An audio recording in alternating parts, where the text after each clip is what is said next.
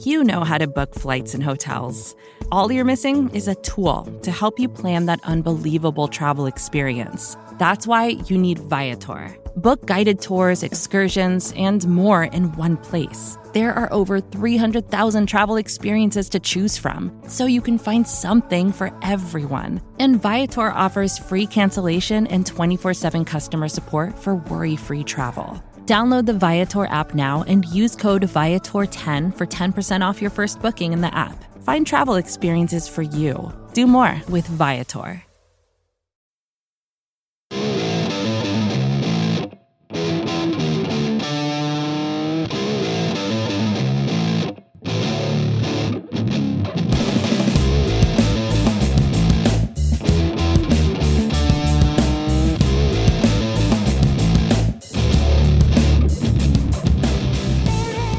What's up, everybody, and welcome to episode 127 of the Talking Chop podcast. I am your host, Brad Rowland, coming to you uh, a little bit earlier than normal on a Sunday afternoon, but just moments ago, seconds ago, perhaps, the Braves got a win that they des- desperately needed. And uh, joining me to talk about that and uh, a lot else, Scott Coleman. What's up, man? What's up, Brad? It's hard to believe uh, already. Uh, September is just a couple days away. It's this season. Amazingly, when the team is better, it's funny how things go by so much faster. Yeah, I mean, it is kind of flying along. Um, it's definitely been a more enjoyable season this season, for obvious reasons, which we talked about a number of times. But yeah, it's August 26th. We're almost to September 1st, and that brings another another layer of intrigue with roster expansion and a playoff race and all that fun stuff. We'll definitely get to all of that. Uh, we like to start with um, some results stuff, and that uh, makes it a little bit easier because considering the four nothing victory on Sunday, Friday, and Saturday were not a lot of fun, and the offense was actually not a lot of fun this week. But um, at the same time, the Braves are up three games. It looks like because um, Philly is not won yet, or they're they're about to win. So it looks like it's going to be status quo for today. But not a bad week, all things considered, despite the uh, little minor hiccup on Friday and Saturday. Yeah, to go five and two on, on a seven game road trip, obviously. Uh, they started with the sweep of, of Pittsburgh and then to, to split two and two against Miami. Miami has been playing a little bit better in recent weeks, but um, you know, you take five and two on the road certainly, and uh, it seemed like whenever the Braves would win, the Phillies would win. And whenever the Braves would lose, the Phillies would lose. Um, so to be up to be up three games with really about a month left to go is uh, is a good thing. And uh, starting tomorrow, the Phillies and Nats begin a three game series. At this point, the Braves are obviously rooting for Washington to kind of balance out the two. And I think really for the Nationals, it's kind of now or never for them. And I would hope uh, they would go into this series with that mindset because being eight and a half games back or whatever it is in the East, uh, and I think similarly out in the wild card, it kind of feels like now or never for them. So maybe they'll help the Braves out and win at least two out of three as they did last week uh, to to help help the Braves space things out a little bit. Yeah, I mean Washington clearly waved the white flag this week with their uh, with their waiver stuff, and there was a brief moment when it looked like Bryce Harper might get traded and all that fun stuff. But they, uh, you know, Dan- Daniel Murphy is someone who uh, the Braves, you know, there was a lot of discussion about the Braves potentially claiming Daniel Murphy. And they did, they did not do that.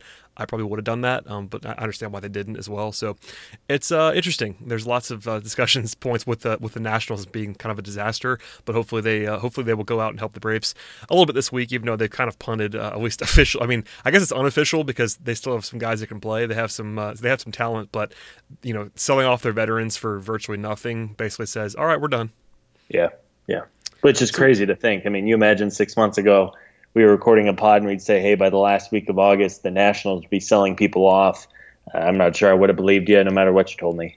Yeah, I mean, it, it led to uh, a lot of people uh, asking you and I and other people about about the waiver trade process. It's always fun every year to find out who doesn't know the wa- the waiver trade process. It's like, wait, I thought the de- I thought deadline was three weeks ago. It's like actually it was, but there's this whole other thing where you can trade guys through the through waivers, and it's a very baseball thing that people don't understand. And I don't blame you because uh, if I'm if I'm just a, a, sort of a casual, regular sports fan and doesn't understand like the deep dive nuances, if I see a trade deadline and then I see trades right. two weeks after that, I'm like, wait, that doesn't make sense. yeah, yeah, no, it's it is. It's and it's a weird process when you look at just the windows that teams have to get trades done if they claim someone, and it is weird. I feel like they should move back the the actual trade deadline to maybe like August 15th, give teams a little bit more time to decide if they're in it or not. But alas, it's it's not too big of an issue because most guys uh, are able to at least get through somewhat of waivers, and, and there are some decent trades. Of course, Justin Verlander was the big one last year, and yep. with a couple days to go, we might see uh, we might see a couple others get made.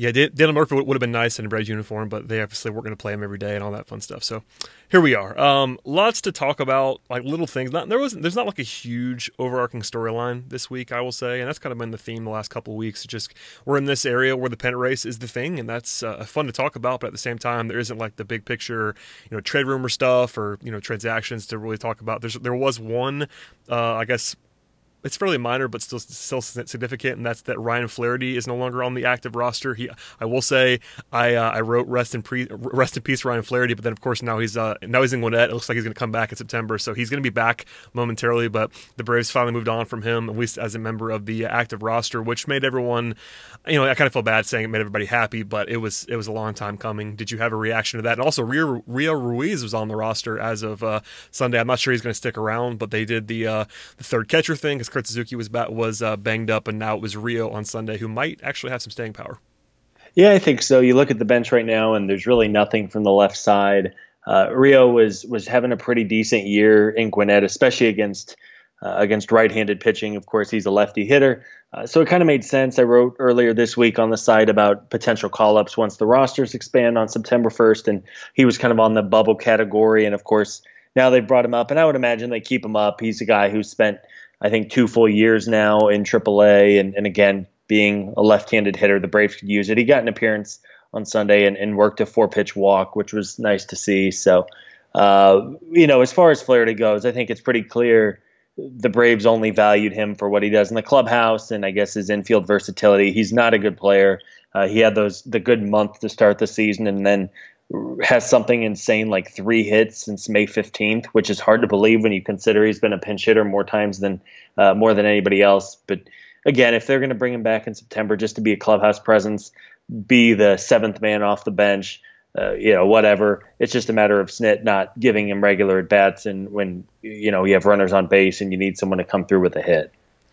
Yeah, I mean it's September and rosters get weird. Actually, it's kind of, it's kind of a tangent, but I actually kind of hate the way they do that. The where it's you know roster management and you know just your day to day roster is so weird, and like the way they have to you know your, your bench is suddenly super deep, which helps some teams and hurts some. I guess hurts some teams because it doesn't uh, it takes away their advantage a little bit. But you know, just suddenly having this overwhelming presence of guys on your bench uh, makes it interesting. I don't really I don't really like the way the baseball does that to where September is just very different than the rest of the season. Um, but as a uh, aside from that uh, little aside there, uh, you know, Flaherty being around in September doesn't really bother anybody because I don't think he's going to be high on the priority list. Uh, it's basically a situation where he, he he was he was rarely hitting when he was on the roster, and now you have to get into extra inning kind of craziness for him to have a real role. I would think because yeah. even when he was around, he wasn't playing really. I think so. And you mentioned about the weird September rules. I like the idea of maybe expanding the roster to 30 men, and but you can obviously fluctuate like that. Your what you have for your 30 man roster on a game to game basis, something like that. I know some. Uh, I think it was oh maybe Chipper Jones or somebody in the booth had said that once upon a time. A way to one give your team more options, especially as guys wear down towards the end of the year, but as you said, that way you don't have nine hitters on the bench, 13 guys in the bullpen, because that's when games just get kind of out of hand. I mean, yeah, there there will be a game uh, or two, I'm sure, in September that are just comical with pitching changes and yeah, uh, yeah. you know, 12 pinch hitters and all this craziness. But I don't really I don't really like to watch that. I mean, it's it's kind of um, a playoff level in terms of uh, how many how many moves you see, but also with guys who don't matter. I mean, I guess the Braves have young players that are more intriguing than some teams are, but some teams are just pick, bring up all, all their quad A guys that don't matter, and it's not really mm-hmm. interesting. Uh, the Braves at least have some guys that we'll talk about that later in the pod about some intriguing names to watch for. Uh, one of them is Bryce Wilson, who I want to talk about a little bit now because he came up in the May's debut this week. You know, five innings of scoreless baseball. He looked great to me. Uh, and now Anibal Sanchez, who uh, famously hit for himself on Saturday, uh, is now banged up a little bit. So maybe there's a spot start coming. Uh, maybe maybe Touki or Bryce Wilson again, something like that in the near future. But I mean, I, I, I kind of want to talk about Bryce because he looked awesome. Yeah, he was. I mean, he first pitch of the game was 95 and on a corner uh, was really impressive with his command and, and was honestly pretty dominant. I mean, he, he uh, was locating well. He sat mid 90s with his fastball, used a nice mix of his curveball or, or breaking ball, whatever it is he throws, curve slider. And his changeup was really down in the zone and, and keeping batters off uh, off balance and messing with their timing. So he was really impressive. He's a guy who, of all the guys in the system, is having one of the best 2018s of any of the pitching prospects was really impressive. And Uh, he teased the the roster expansion. I think so, he's somebody who's near guarantee to come up, whether it be in a bullpen role, which I think he could be good at with the stuff, um, or if it's a couple of starts. I mean, the bullpen is is is worn out, I think, and this time of year, starting pitchers, it was talked about that. Uh, I think with one or two more starts, Mike Foltynewicz will set a new career high in big league innings uh, in a season. Sean Newcomb has already met his his career high. Now, obviously, he's only been around for a year, but uh, you just worry, or not even worry, but you just have to be cautious whenever you have young pitchers who are throwing 160, 180. You talk about going into the playoffs, 200 innings in a season when they've never done it before. You got to make sure those guys are fresh. And I think uh, to the you know the Braves' benefit, they'll be able to utilize guys like Touki uh, and Bryce and give them a couple of starts in September and and feel confident, and also let the other guys rest and get extra rest. Yeah, and we'll see what they decide to do in terms of the actual playoff rotation if that comes to matter. But Anthopoulos is very good and he has a track record of this of kind of being creative with roster management sometimes when even bending the rules with DL stuff. But right now, that doesn't necessarily have to happen. You have this uh, the ability to bring these guys up, have them have them have those one, that one spot start every once in a while, keep them fresh. I think some of these guys are going to be in the bullpen. You have the you know obviously Touki and Bryce are not the biggest names, but Kyle Wright could be available in the bullpen in September and into the playoffs. That could there's a lot of ways to make this happen, and I yeah. think you know it's kind of important to realize that, especially after a long playoff drought now the Braves are having, I think a lot of Braves fans don't really uh, hasn't really clicked for them that like in the playoffs, if you haven't been watching a lot of playoff baseball the last couple years, things are very different. Like, um, yeah. you, you want these long men, you want guys who can go two, three innings of you know shut down baseball and starters. You know, your your good starters matter, but you're more fringy. You know, four starter may only pitch three innings, even if they pitch an okay. It's like kind of get you to the fourth, the fifth inning, and then things oh, get oh, really totally. weird. So yeah. Yeah, yeah, just something to always throw out there and keep in mind because you know I guess it, feels like the Braves might have too many arms in some ways, but you can't really have too many arms. It's kind of weird.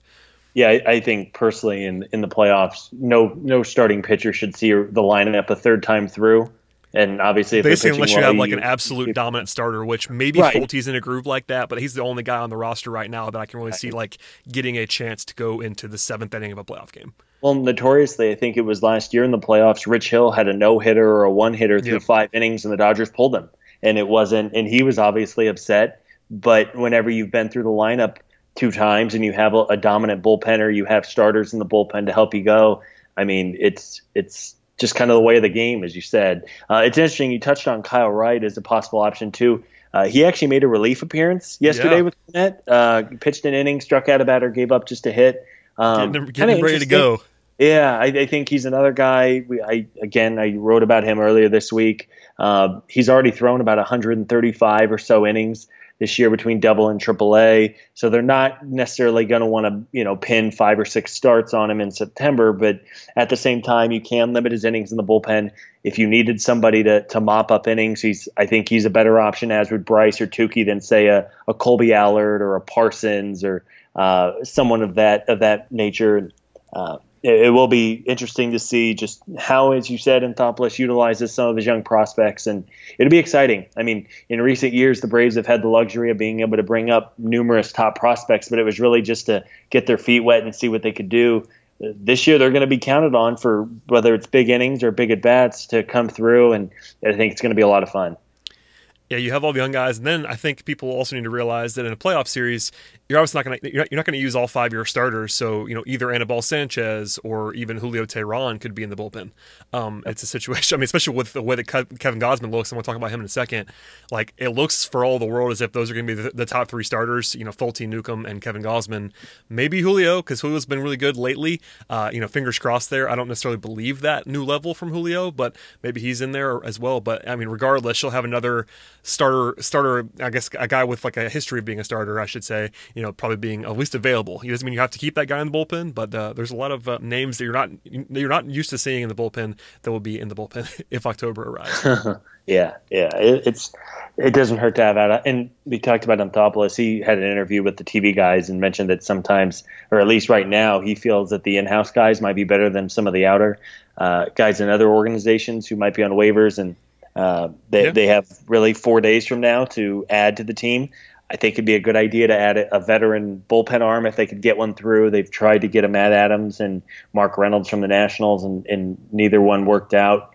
Uh, it, they obviously need some bench help too, but it, it helps to have some options in house at least in case you aren't able to get someone through. Especially since, as of recording this, they have the second best record in the National League. I think the seventh or eighth best record overall in baseball. They have to get through a lot of contending teams in the National League in order to get to the Braves, and, and it might be tough to really get an impact guy uh, over the next couple days. Yeah, and, and I think that one bench spot is very obvious. Um, that would be the spot that Matt Adams or Mark Reynolds would have been in, which is currently Rio Ruiz as of as of right this second. But it's uh, that's a very open spot at this moment. Uh, I think they would love yeah. to have someone better than that, um, and obviously would love that as well. It's also the, th- the third catcher spot that they used when uh, they needed uh, when you know Suzuki was banged up. But you know, ideally in a playoff series, they don't really have that like I guess it's it's Adam Duvall against the lefty, but like they don't really have that guy against a right-handed pitcher that scares you at all off the bench, and that's yeah. something that you need. Absolutely, I, am hopeful that they can add someone. Anthopoulos talk like somebody who is going to make a move in the next couple days. I hope he does. The bullpen, okay, whatever. You can use the kids, but the bench right now really is pretty thin. Uh, I mean, it, it is. Let's be honest; it's, it's really bad. thin. So yeah. it, they they could certainly use some help. Yep, and we'll see what they do there. Uh, I do. We, we briefly mentioned Kevin Gausman. I want to just ask about him and his general awesomeness because he was really good again yeah. today. Uh, you know, aside from the controversy of taking him out a little bit earlier than people would have wanted, uh, 1.69 ERA over five over five starts so far, and he's basically been borderline unhittable the last three starts. I, I know kind of, they've kind of famously tweaked, and he's only throwing throwing out of the stretch right now, but he just looks fantastic. And I don't think anybody could have predicted this in five starts, but we kind of alluded to it when when they when they made the move about the upside that he has, and he's kind of been flashing it since he since he actually got here. Yeah, I tweeted it out earlier today. So today was his fifth start. He has a very nice 1.69 ERA. Very nice. Very nice. Uh, 2.93 FIP. 18% strikeout rate, 6% walk rate, which is awesome. Uh, 52% ground ball rate. He's doing a great job of keeping the ball on the ground. Um, there was an article this past week.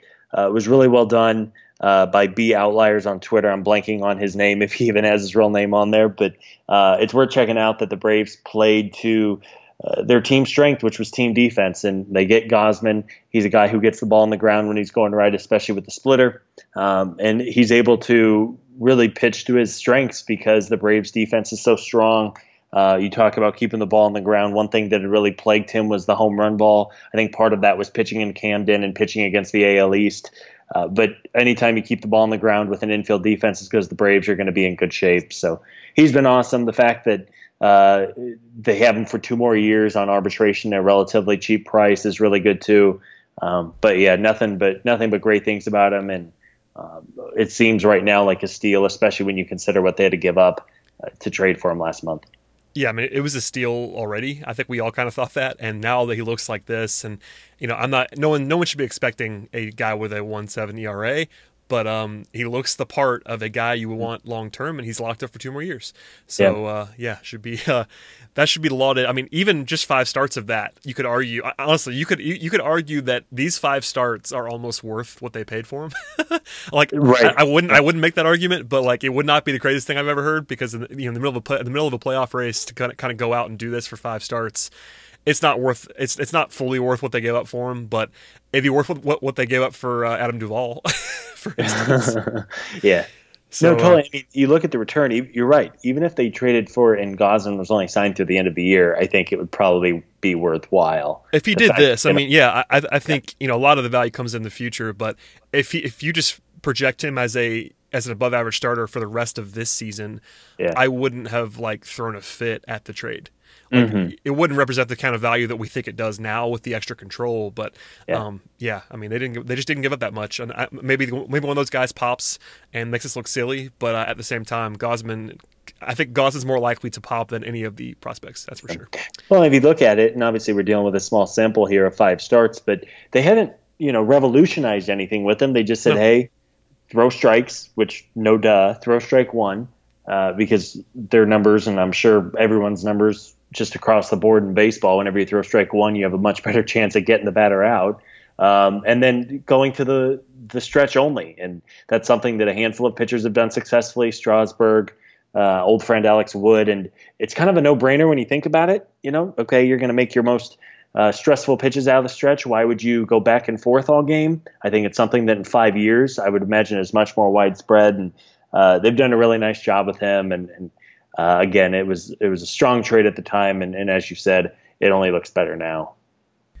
Yeah, absolutely. Uh, and you know, we can we can talk about him a lot, but uh, that's working out quite well. Um, they're you know in, in, the midst of a five and two week, as we talked about at the beginning. It kind of feels funny to talk about this, but they're there are some guys that are they're scuffling a little bit right now. I think Ozzy Albies is the one that everyone kind of knows is scuffling. He had a day off today, did, did pinch hit and walk and uh, scored on actually a really really nice slide on Sunday afternoon. But he's been really bad at the plate recently. And let's just start with him. A 55 WRC plus as the All Star break um, kind of speaks for itself. And uh, for me, uh, the bigger thing for me, there, there's a 78 game sample, and that's kind of a random one, but it's uh, it's where the cutoff point was where he really started to scuffle. He has a 263, 295, 391 slash line over that time, which is not good. Uh, that, that's a sub 600 um, slash line. Um, yeah. Sorry, sub, sub, sub 700 slash line.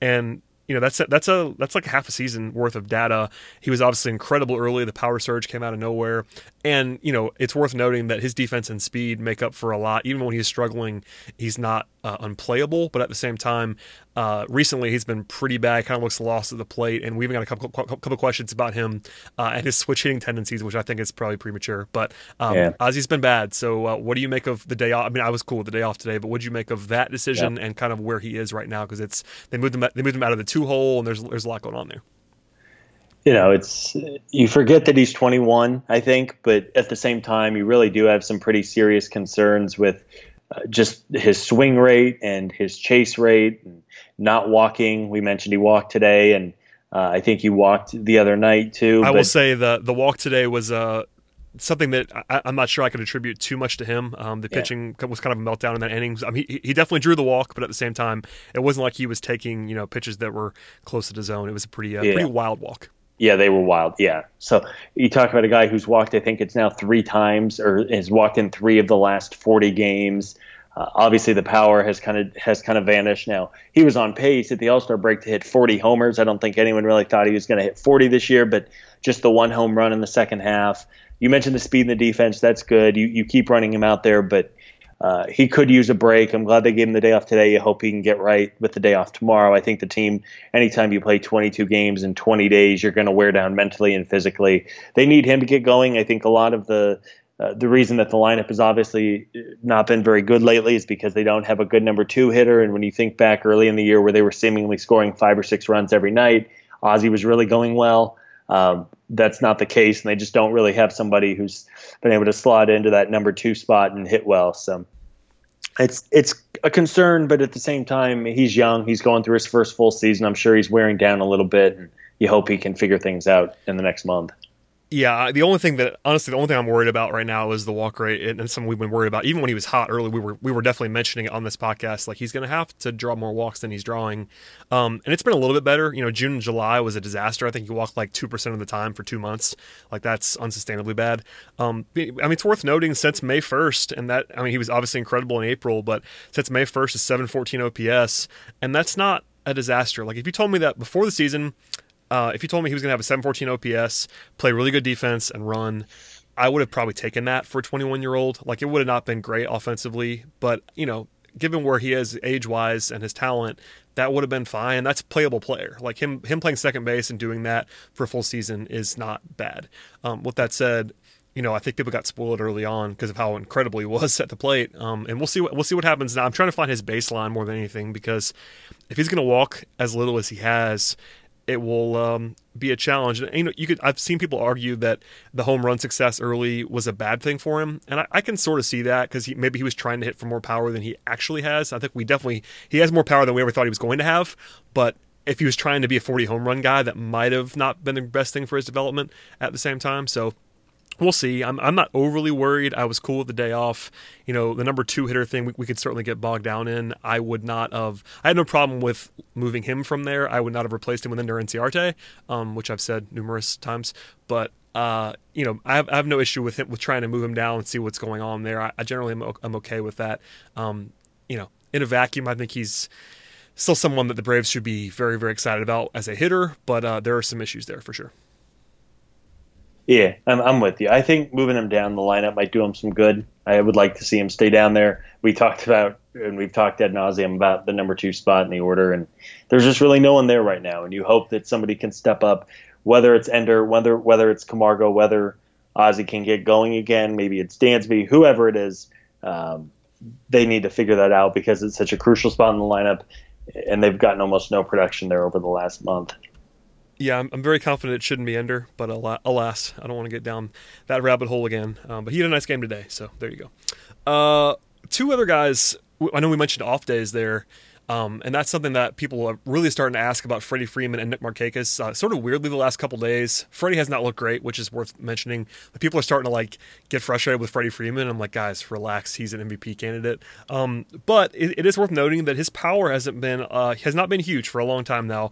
And, and as, as, of today, it's about a 60 game sample where he has a 435 slugging percentage, which isn't like bad by any means, but it's certainly not MVP level first baseman what you would think from Freddie Freeman. He's made up for that by having an, an on base percentage over 400 over that over that span. So it's worth noting that he's still been very good. But uh, some of that stuff, and Frey's been famous about not wanting off days. Um, that's something that uh, he does not like to sit. Let's just be uh, as, as, frank about that as possible.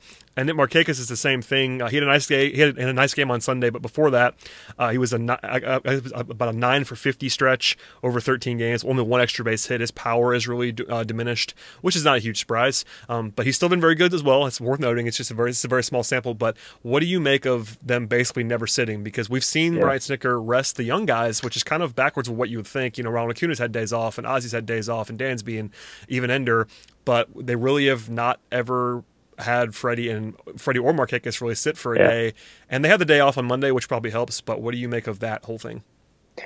I would like to give him a day or two here and there. Now, you know, Freddie Freeman faced the franchise. If he really is going to throw a fit about sitting, okay, and he has. Well, I think we know it. he has. Yeah, yeah.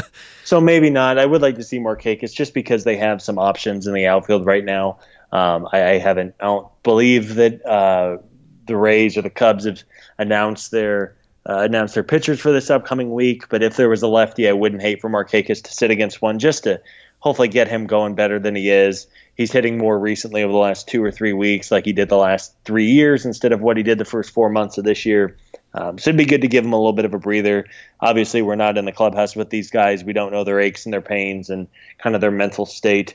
Um, but you you do hope that uh, for obvious reasons those two can get going and, and they're going to need them. I'm, I'm hopeful that this day off uh, they should because they're in Miami. You would imagine they get in uh, you know early evening tonight and they have all all tonight, all day tomorrow uh, you know, Tuesday before the game, you hope they can kind of get a little break from baseball because, again, anytime, I don't care how good your team is, I don't care if you're the Red Sox or or the San Diego Padres, you play 22 games in 20 game in 20 days is is really tough to do, and hopefully it's a nice little breather for both of them. Yeah, it's not it's not exact science, and everybody anybody that says it is is is lying. Um, I, I, will say that Marquez also has a little bit of Freddie Freeman in him. I don't I don't think he wants to sit. Um, and again, I, I, for me, Brian Snitker's never shown the willingness to make one of those guys sit. Um, I think he's obviously made some of the young guys sit, but he, if it's Freddie versus Snicker, uh, Freddie's never sitting. At least, then that's the uh, track record. So we'll we'll see what happens. Uh, Freddie was playing with a wet noodle as a as a wrist and was still playing every day. So yeah, in, in, in a non playoff race, I should add. So, hopefully, yeah. those guys will at least. I mean, I guess we'll see. I mean, Monday does help. You know, the arrival of that is a very very good thing.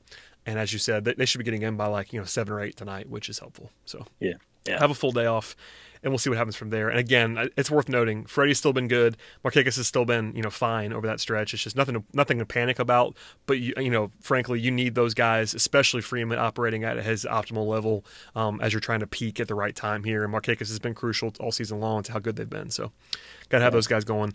Um, all right, before we get into some stuff about the future, I mean, I guess we can probably do that now. Uh, you're, I mean, I think we've like kind of touched on a little bit on, on, your roster expansion piece. Is there anybody else that we haven't talked about that you think is interesting that could be arriving on September 1st or should be arriving on September 1st? I think the only one we haven't really touched on is Austin Riley, and he was oh, someone yes. I wasn't really sure, you know, where to put him, and he's really hitting well right now for Gwinnett. And if you you talk about a lineup that's been scuffling a bit, and you hope that maybe you can catch a little lightning in a bottle with him, um, overall, Riley hasn't had a great year in Gwinnett, and of course he had he missed the month or whatever it was with uh, with the injury. But I think he's purely on the bubble. It would be fun to see what he could do, though.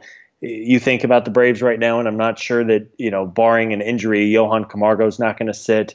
Um, Dansby's been playing better, and the defense is so valuable. They have Charlie Culberson, who they're trying to get regular at bats for, just the way he's been swinging. So I think Riley's kind of the one the one question mark. I think it's pretty fair to say you'll see most of the top uh, you know, the top pitching prospects will come up, whether it's in a starting or bullpen role. Uh, a couple of, you know, you talk like a guy like Dustin Peterson, he might be a, a bench option once the Gwinnett season ends. There, but, there it is, your boy, um, your boy I had Dustin to drop Peterson. It in there. So he hasn't, yep. he's he hasn't been the same hitter since he broke his wrist. Um, but I, I, think Riley is the one kind of outlier. There hasn't been much chatter with him, at least with the people who have been connected to the Braves. Mark Bowman hasn't really tweeted or speculated on it, which makes me believe it, it probably isn't going to happen. But at the same time, would be fun to see him again. He's he's a guy who's notoriously always ended the season really well for whatever reason, whether it be by fluke or if he does something differently. Um, he's he's historically had really good second halves of the year maybe he can come up and, and give the Braves some pop. It'd be nice if he was left-handed. Uh, he's yeah. not, of course, um, but I think he's the one which is probably purely 50-50 at this point, and might just kind of depend how the next week or so goes. Yeah, in general, I'm of the mind that if somebody can help you uh, and you're in the middle of a playoff race, especially when you haven't been there for a while, I'm okay. I'm okay with doing that. With that said, Riley's kind of a player I probably wouldn't bring up only because if he's up, he, he needs to be playing and he won't be playing. Like he'll be a pure pinch hitter. I can't imagine they're going to actually start Austin Riley more than once every couple weeks in a playoff race. Um, I might be wrong on that, but they, they seem married to Johan Camargo at third base and, um, you know, all that fun stuff. And because of, you know, service time, I'm not sure that he's that kind of prospect, but some people think that he is, where service time could be an actual thing. Um, for pitchers, I don't care about service time because pitchers are so volatile. But if you believe Austin Riley is a top 50 prospect, which some people do, uh, some people have him in that stratosphere. If you believe he's that kind of player, bringing him up in September to not play is not a good idea, if that makes sense. So, you know, there's questions about that too. So yeah, I, I, I don't know. It's one of those things where they could they they couldn't. I don't think he's going to play every single day, like you mentioned. I mean, I don't uh, think he's going to play at all. Honestly, I think he's going to be a, yeah. a, a, bench bat, which is it can help you. I mean, I think it's pretty safe to assume he he would probably be, be better than Rio Ruiz or whoever else you're using in that spot. But is that gap big enough to justify it? I'm not really sure. Yeah, I'm not sure. So he's kind of the one. There's a couple bullpen arms in Gwinnett right now um, Klaus and Webb, who aren't on the 40 man roster. If the Braves have a 40 man spot, they might elect to put them on there. At the same time, it does mean you have to pay these guys, uh, you know, the big league prorated salary. They might not want to. They might not feel that adding, you know, however many players is worth a million or two million dollars, whatever it comes out to, without doing the math right now. Um, yeah, so it'll be interesting to see. I think I think for sure you'll see the guys on the 40 man roster get brought up, and it'll probably just depend on if they're able to bring anybody in from the outside uh, as far as, as the other spots go. Yeah, absolutely. Uh, just something to keep in mind. Uh, you actually brought this to my attention. The schedule is kind of brutal uh, the rest of the way. So let's talk about that now. We, we, mentioned the off day on Monday. That's very, very nice. But after that, it's not very favorable. This week, they're all at home. Which helps, you know, two with the Rays, a random one game series with the Cubs uh, yeah, to make up, make up at home. Yeah and then Pittsburgh. Um, th- those are all at home, and then Boston comes to town. But uh, the schedule can kind of get pretty sick here. I'll let you talk about that, but uh, it's yeah. not super easy. It is. I mean, you really, if you think about it, it seems like the playoffs kind of start this week, and that's not to say, well, if they lose a game, it's you know doom and despair. But at the same time, they have 32 games, only two off days scattered in there. Um, they still have a seven game West Coast trip where they'll play, I believe it's four with Arizona and three with San Francisco. Uh, you have six with the Phillies left, including the final weekend of the year in Philadelphia. I think the last home weekend of the year for Atlanta uh, is with the Phillies. Uh, the Cardinals are still coming to SunTrust. Uh, they're, of course, over the last month, they've been the best team in baseball. Uh, the Red Sox, as you mentioned, for Labor Day, they'll be there for three games. Though the Sox have cooled off a little bit, I think they're starting to prep a little bit for playoff mode. They've really cut back on innings, and Chris Sale is kind of just bottled up and waiting for for the playoffs to come around. So it really does feel like it's it's going to be a playoff battle for the entire month of September. Um, I think they still have a series with the Nationals, and of course the Phillies schedule is is going to open up uh, pretty nicely. I think the Phillies still have 12 games left with the Marlins and the Mets, which is which is a benefit. The Braves don't play the Marlins again this year. Uh, I think the the Phillies have a couple of lower tier teams that they still have left to play from other divisions too. So it's going to be a lot of fun. It's it's better than the alternative of instead of looking at the MLB draft order from wins and losses to be looking at a playoff push roster or playoff push standings and scoreboard watching every night. Uh, but it is going to be a tough month of September, and, and you hope with the three game lead they have going into it, um, they're able to weather the storm and, and get in. Yeah, I mean it's um, this Miami series was crucial, and that's why today was so big, in my opinion. It seems funny to say that out loud about one game in August against Miami, but if they would have lost a four gamer to Miami with the schedule coming up, it would have kind of been demoralizing as much yeah. as it can be. Um, to split that is not ideal either, but you know, at least getting the split there because there's basically no days off the rest of the season. Like, yeah. and that, and that, I mean that in terms of um, the uh, in terms of the opponent. It's not and they only have two days off as you said, but there's nothing uh, in the way of an easy series on the schedule no. really. Um, so that's you know not everybody gets easy an uh, easy schedule down the stretch, but you know that having that three game cushion is very vital right now. They do play the six with the Phillies, which will probably decide the division if we're being honest with each other. Um, but the rest of it is not easy, man. I mean, even this week is probably a, a spot to take advantage. I know the Cubs come to town and the, and the Rays have been really good, but they probably need to go four and two this week, or five and one this week. You know, preferably, obviously, because um, this is a, a, home stretch, and then Boston. Boston has cooled off, as you mentioned, but you know Boston will be favored in probably all three of those games in Vegas. So yeah. I mean, it, yeah. that doesn't mean anything, but you know what I mean. You know what I mean? It's like it's kind of a tough, uh, even even at home. Uh, Labor Day to start that series is going to be a marquee matchup to be sure. Mm-hmm. Yeah, it's going to be a lot of fun. I'll actually be in. Uh, I'll be in Atlanta for the St. Louis series. Oh, uh, yeah. We're going to go out for the first time, so that'll be cool to see. And, and uh, you know, again, we talk about the last few years compared to this year. I hope, I really hope they make the playoffs. I don't think it would. I mean, it would be at this point. It would be a disappointment if if they don't make playoffs to be more or less in first place for a good chunk of the first five months to to yeah, fade in September. I think we're there uh, now in terms of. Yeah. yeah I mean, I, I would have been hesitant to say that even three, four weeks ago, but now that they, you know, three game lead with five weeks to go or less, yeah. it becomes a disappointment if you don't make it at this point, which is kind of brutal to say, but it just is. Yeah, and especially the division. I mean, I, I'm, I'm sure I'm not in the minority when I say I hate the wild card game, especially when when it's your team worst. that's in it. Yes. Um, because just it's such a fluky thing. I mean, even the Padres would beat the Red Sox one out of every 10 times or whatever, or one out of every five times, even if they played five games tomorrow. It's just a weird sport, but hopefully they're able to get to division because you look at the rest of the National League and it's just who else is, is out there that really scares you. I think the Cubs clearly just across the board, their experience, their their lineup, they have they've added Hamels, who's been really good. I think the Cubs are clearly the favorite right now, but in theory, they would play the wild card team um, assuming the Braves aren't the wild card team, if they're able to take the division, you look around at who else they, they could play. And uh, being out here in Arizona, I watch a fair amount of Diamondbacks games. They don't scare me in a short series. Oh, no. uh, I think the Dodgers honestly probably scare me more than anybody else, though they have some issues right now that they're working through, and uh, they're a handful of games back. Um, I don't believe in the Rockies. I know they just swept Atlanta four, in four games, but they're just kind of living on on smoke and mirrors right now, and, and every night they seem to come back in the ninth inning, and that's that's great. Good teams find ways to win, but I'm not sure they can count on that. I'm, I'm not sure their pitching is good enough in the in September. Uh, the Cardinals are hot, though. You do worry about them coming back to earth a little bit. They're obviously not this good. The Brewers lineup is good. The pitching isn't amazing. So you look across the board, and and while I'm not necessarily saying the Braves would go in and, and just coast to a you know a championship series appearance, it's not the National League of recent years where it's like, well, it's going to be the Dodgers, it's going to be the Nationals, it's going to be the Cubs, and you can kind of forget about anybody else. Yeah, I think, I mean, people always get on us for not being uh, big enough homers, I think, on this podcast. Um, I will say this I've said this before on the pod, I think with you, with Eric, and whoever else. The only teams that I think are genuinely better than the Braves in the National League are the Cubs and the Dodgers. And at this moment, the Dodgers aren't even in the playoffs. The Dodgers are two and a half games out of the playoffs at this moment. So yeah, I mean, the Cubs would scare me, uh, but everybody else it isn't scary. I mean, the Braves aren't going to be huge favorites either over anybody in a series, but it's baseball. I mean, yeah. there's no way that either any of these teams, Sands, Cubs, and Dodgers, maybe, is more of a 60-40 favorite over the Braves. Mm-hmm. Like, there's no way. So yeah, I mean, it's if you want to be optimistic, you can do that. At the same time, as you mentioned, like I mean, even even a bad team would beat a good team in a wild card game for sure. Yeah. You know, one out of every and even the, times.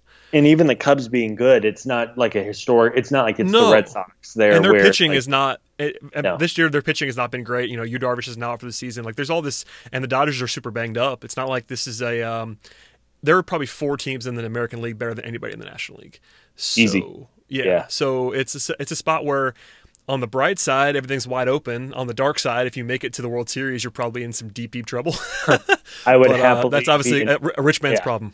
I would happily go if the Braves make the World Series, I would happily get my ass kicked by four games for whoever it is in the American League. You know, yeah, just get, just get there. That'd be it'd be a fun ride to be sure. But yeah, I mean, it's worth worth noting. I, I think people have might even accuse me of being too optimistic now, but I feel pretty good about the Braves in a playoff series against any anybody. I mean, the Cubs included. I think the Cubs are certainly favorites over the Braves, but everybody else, I yeah. think I honestly pick the Braves most of the time in the National League. So, uh, yeah, there's there's some positivity from the podcast. Um, all right, before we get out of here, a couple couple mailbag questions to kind of fly through here. We haven't we haven't done a ton of them on this podcast, but I wanted to ask you a couple of these. Uh, first one is a sort of a, a, one or the other pretty pretty linear question. It's from Michael Hall. Uh, it, it, he asks, which is more real long term, Dansby's upswing in the last couple of weeks or Ozzy's swoon in the last few hmm. weeks? Um, I think that it's more likely that Dansby continues hitting well than Ozzy continues being awful. Um, now, I, I, everyone knows I, am not a huge believer in Dansby just based on what he's done in his first two or so calendar years. I do think he's showing signs of life at the plate, obviously, and I think he's he's doing a better job of, of laying off outside breaking balls and getting around on inner half fastballs. Um, you know, to answer the question, I, I believe more in Dansby playing better than Ozzy being terrible long term. But again, that's kind of a you know it's kind of tough to answer, uh, at least for me. What about you?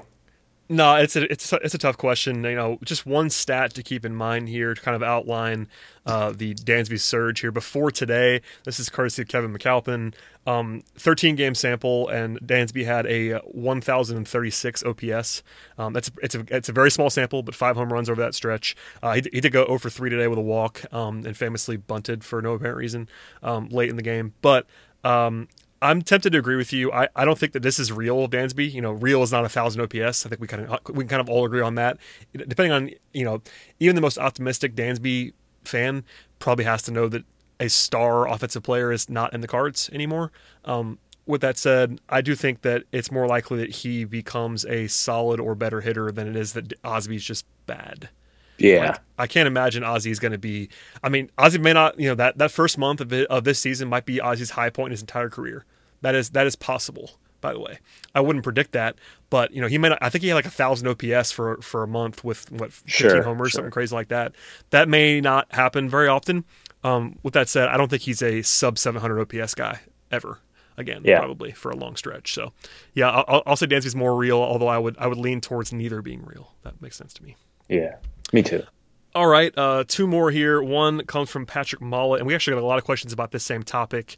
Um, if the Braves are able to claim Josh Donaldson, do you think that would be something that they should mm-hmm. do? And do you th- how, do you think that he would help the team? Uh, worth noting that Donaldson is still currently hurt, but the yeah. uh, he's been a popular topic on uh, Braves Twitter because of the relationship that he has with Anthopoulos and uh, his his third baseman-ness, but also right-handed batter. So interesting. Yeah, I wish they had a little more time. I mean, I don't even know if he's officially. I think it's been reported that he will go on a rehab start, but without uh, right, yeah. I mean, you really have about four days now to see him, and that's assuming he was out there tomorrow. So, um, sure, if if Donaldson is able to get into a rehab game the next couple games and looks like his old self, he's a he is a hell of a baseball player when he's healthy. The issue is the last year and a half, two years, he just hasn't been healthy.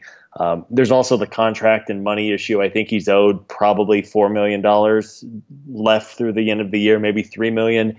I'm not sure he's the Braves will have that funding just sitting around. Um, maybe they do, maybe they don't. Maybe Toronto would be able to help out a little bit, but sure, if he's if he's healthy and going right, I'd love to add Donaldson, but um, it's just tough to say without seeing him and knowing what he's able to do after not really playing really all year since May.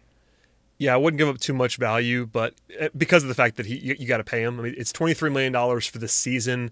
Obviously, this is a very small portion of the season, but um, if you can get him still. on the last day of August, that's some. It's still real money that they have to pay. Um, yeah. So yeah, it's something to follow the way. I would be all on, on, board. I'm not sure Liberty Media agrees. I think if you can get him for nothing, um, you know, player wise, then sure, why wouldn't you? Yeah, oh, I'm sure it would be for a minimal prospect. I mean, it would be yeah. a nobody prospect. It basically yeah. would be Toronto trying to shed salary. That's all that is, yeah. Um, because he's not been able to be healthy. And you know, look, I, I know I know Camargo's been fantastic. You can get Josh Donaldson, and you can prove he's healthy. He's better than Johan Camargo. So yeah, um, yeah. and then and then by the way, Camargo would would suddenly be your ace bench bat left-handed wise, um, yeah. which helps you. So, I mean, I understood the pushback when, with guys like Mike Moustakas or whoever else at third base. That pushback shouldn't be there with Josh Donaldson if he proves to be healthy. Um, but that's that's a big if as well. So yeah, there's no question he helps the Braves if he's available. I mean, even even if you just say he's a pure bench player, which is something I wouldn't say, but even even if you said that, that's a fantastic option.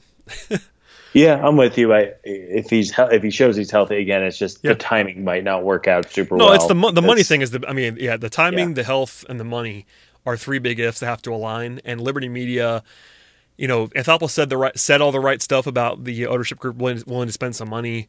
Um, but they really didn't have to spend any money at the deadline. Uh, maybe that maybe that's the saving grace is that they really didn't take on much money. You know, Gausman, Gausman and Duvall are both not making much money, um, so maybe that opens the door a little bit. But you know, yeah. you still have to convince ownership to pay three, four million dollars for a month.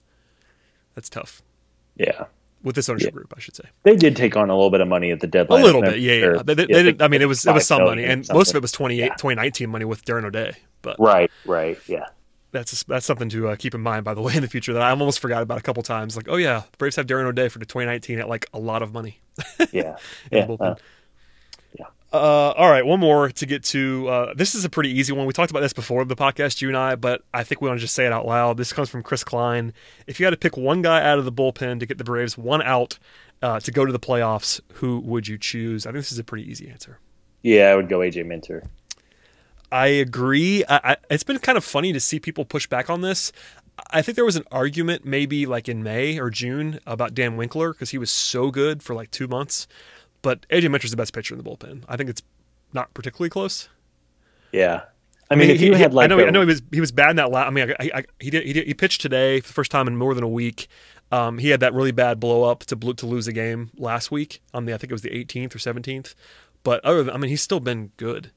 Yeah, if you had like a, it obviously depends on the hitter. If you had an extreme situation, I don't even know if this player exists, but somebody has a 1200 OPS against left. If it's a right-handed batter who has a 1200 OPS against lefties and a 600 OPS against righties, okay, sure, maybe you do go a Winkler or a Brock or someone like that. But unless it was just some bizarre, extreme situation, I, Minter would be my guy. Yeah, I mean, this year in 51 innings um, 3.18 ERA, 2.41 FIP, uh, more than 10 strikeouts per nine, less than three walks. Yeah. I, I think he's the best relief pitcher. I, I, do think that there have been times when Arodys, if he was healthy, would be in this discussion. Um, but I have zero feel on Arodys Vizcaino. I know they're, they're expecting him to come back um, in September at some point, but I don't know what to say about that at this point. I, I mean, it'd be, it'd be, nice to have his arm available because when he's right, he's quite good. Um, yeah. But that's a very big if. And I don't think there's anybody else that's really even in the vicinity. I, I, do think it's interesting that Snitker's really trusting Brad Brock a lot. Like he pitched after Winkler today, for instance. Like he's become almost the de facto eighth inning guy in a lot of ways. I'm not sure I agree with that decision, but mm-hmm. that's kind of been happening. I mean, I know Winkler has a, Winkler has a better ERA this season than than Minter does, and maybe that's part of the calculus. But I think Minter's true talent level is just better. Yeah, I'm with you. Uh, if we can change gears real quick before we get off the pod, people appreciate it. this. Chris Archer started, made his fifth oh, start yeah. today, and we talked about Kevin Gausman's numbers. Uh, Archer got lit up by the Brewers, which no shame in getting lit up by the Brewers. They have a good lineup, but now through five starts in 22 innings, including some of which against the Braves before he kind of hurt himself on a check swing, he Chris Archer has a 6.04 ERA. It's not going well. I'm. Yeah. I'm not the kind of person that was going to like point and laugh about this right now. I, I do think that Chris Archer is still a good pitcher. Um, with that said, it's not looking great for the Pirates, and it's looking very, very good for the Braves to not get, to give up a fraction of what the Pirates gave up. Um, and I, I, we said this at the time. I mean, I think I said this word for word that there was a a pretty solid chance that Gausman would be better than Archer moving forward. I would not have projected that. Um, but Gausman's true talent level is as good as Archer's, in my opinion. He just hasn't he hadn't shown it necessarily, but yeah, it's not been man. Chris Archer. I mean, I'm looking at the numbers now. It is. It's really not been very good. yeah, I mean, I'm a I'm like I'm with you. I'm a Chris Archer fan. I still don't. Uh, we were talking about this uh, this past week. I don't know what Pittsburgh was thinking. I mean, they gave up a ton. To I don't either. And they've lot. fallen apart since trading for him. Now, obviously, Archer is signed for three more years. Uh, Keon Kela is signed for another two or three years. But, um, but yeah, man, that's been that's To been really that- bad. to do that deal in season with knowledge that right now they're three games under 500. I mean, I know it's been bad the last couple of weeks, but they were a long shot to make the playoffs when they made the deal. And it- Yeah. I mean, we we said it on the podcast the, the day after that we didn't understand it from from Pittsburgh's perspective, and I stand by it. I mean, it looks even better now, but I, I will predict that Chris Archer is still good at baseball. Um, but it's possible he's just not. I don't know. Yeah, I mean, it's he's a guy who ha- has two pitches. I mean, he has his fastball and he has a slider, and if one of those two pitches aren't working, it's going to be problems. And I think that Tampa over the years has had such a good defense, and obviously Pittsburgh's defense is not as good as Tampa's, and not to the level of. I think that was part of the reason I think that Archer was appealing for the Braves is because he does a good job keeping the ball on the ground, getting out of the AL East. The defense would help him. That obviously hasn't been the case. Not to make this the you know Chris Archer versus Kevin Gausman podcast, but um, eh, somebody just mentioned that he got lit up today, and his ERA is above six since coming to Pittsburgh, and that's not good. Yeah, well, we won't do too much more on that because I, I think Braves Twitter every single time Archer gets hit is going to bring this up forever, especially if Gausman's pitching well. So uh, that's been happening every single time either one of them pitches. Uh, if it fits in the narrative, then people will throw it out there, which is what they should do. It's fun. It's Twitter. But Yeah. uh, that's going to happen for a while now if Archer doesn't clean it up in a hurry. Um, all right. Well, uh, Scott, I look forward to us talking again. Um, I look forward to hopefully catching up with you when you're here in town. But uh, please plug everything. I know you plugged your piece from this week already, but tell people where they can follow you if they somehow do not already do that and uh, all that fun stuff.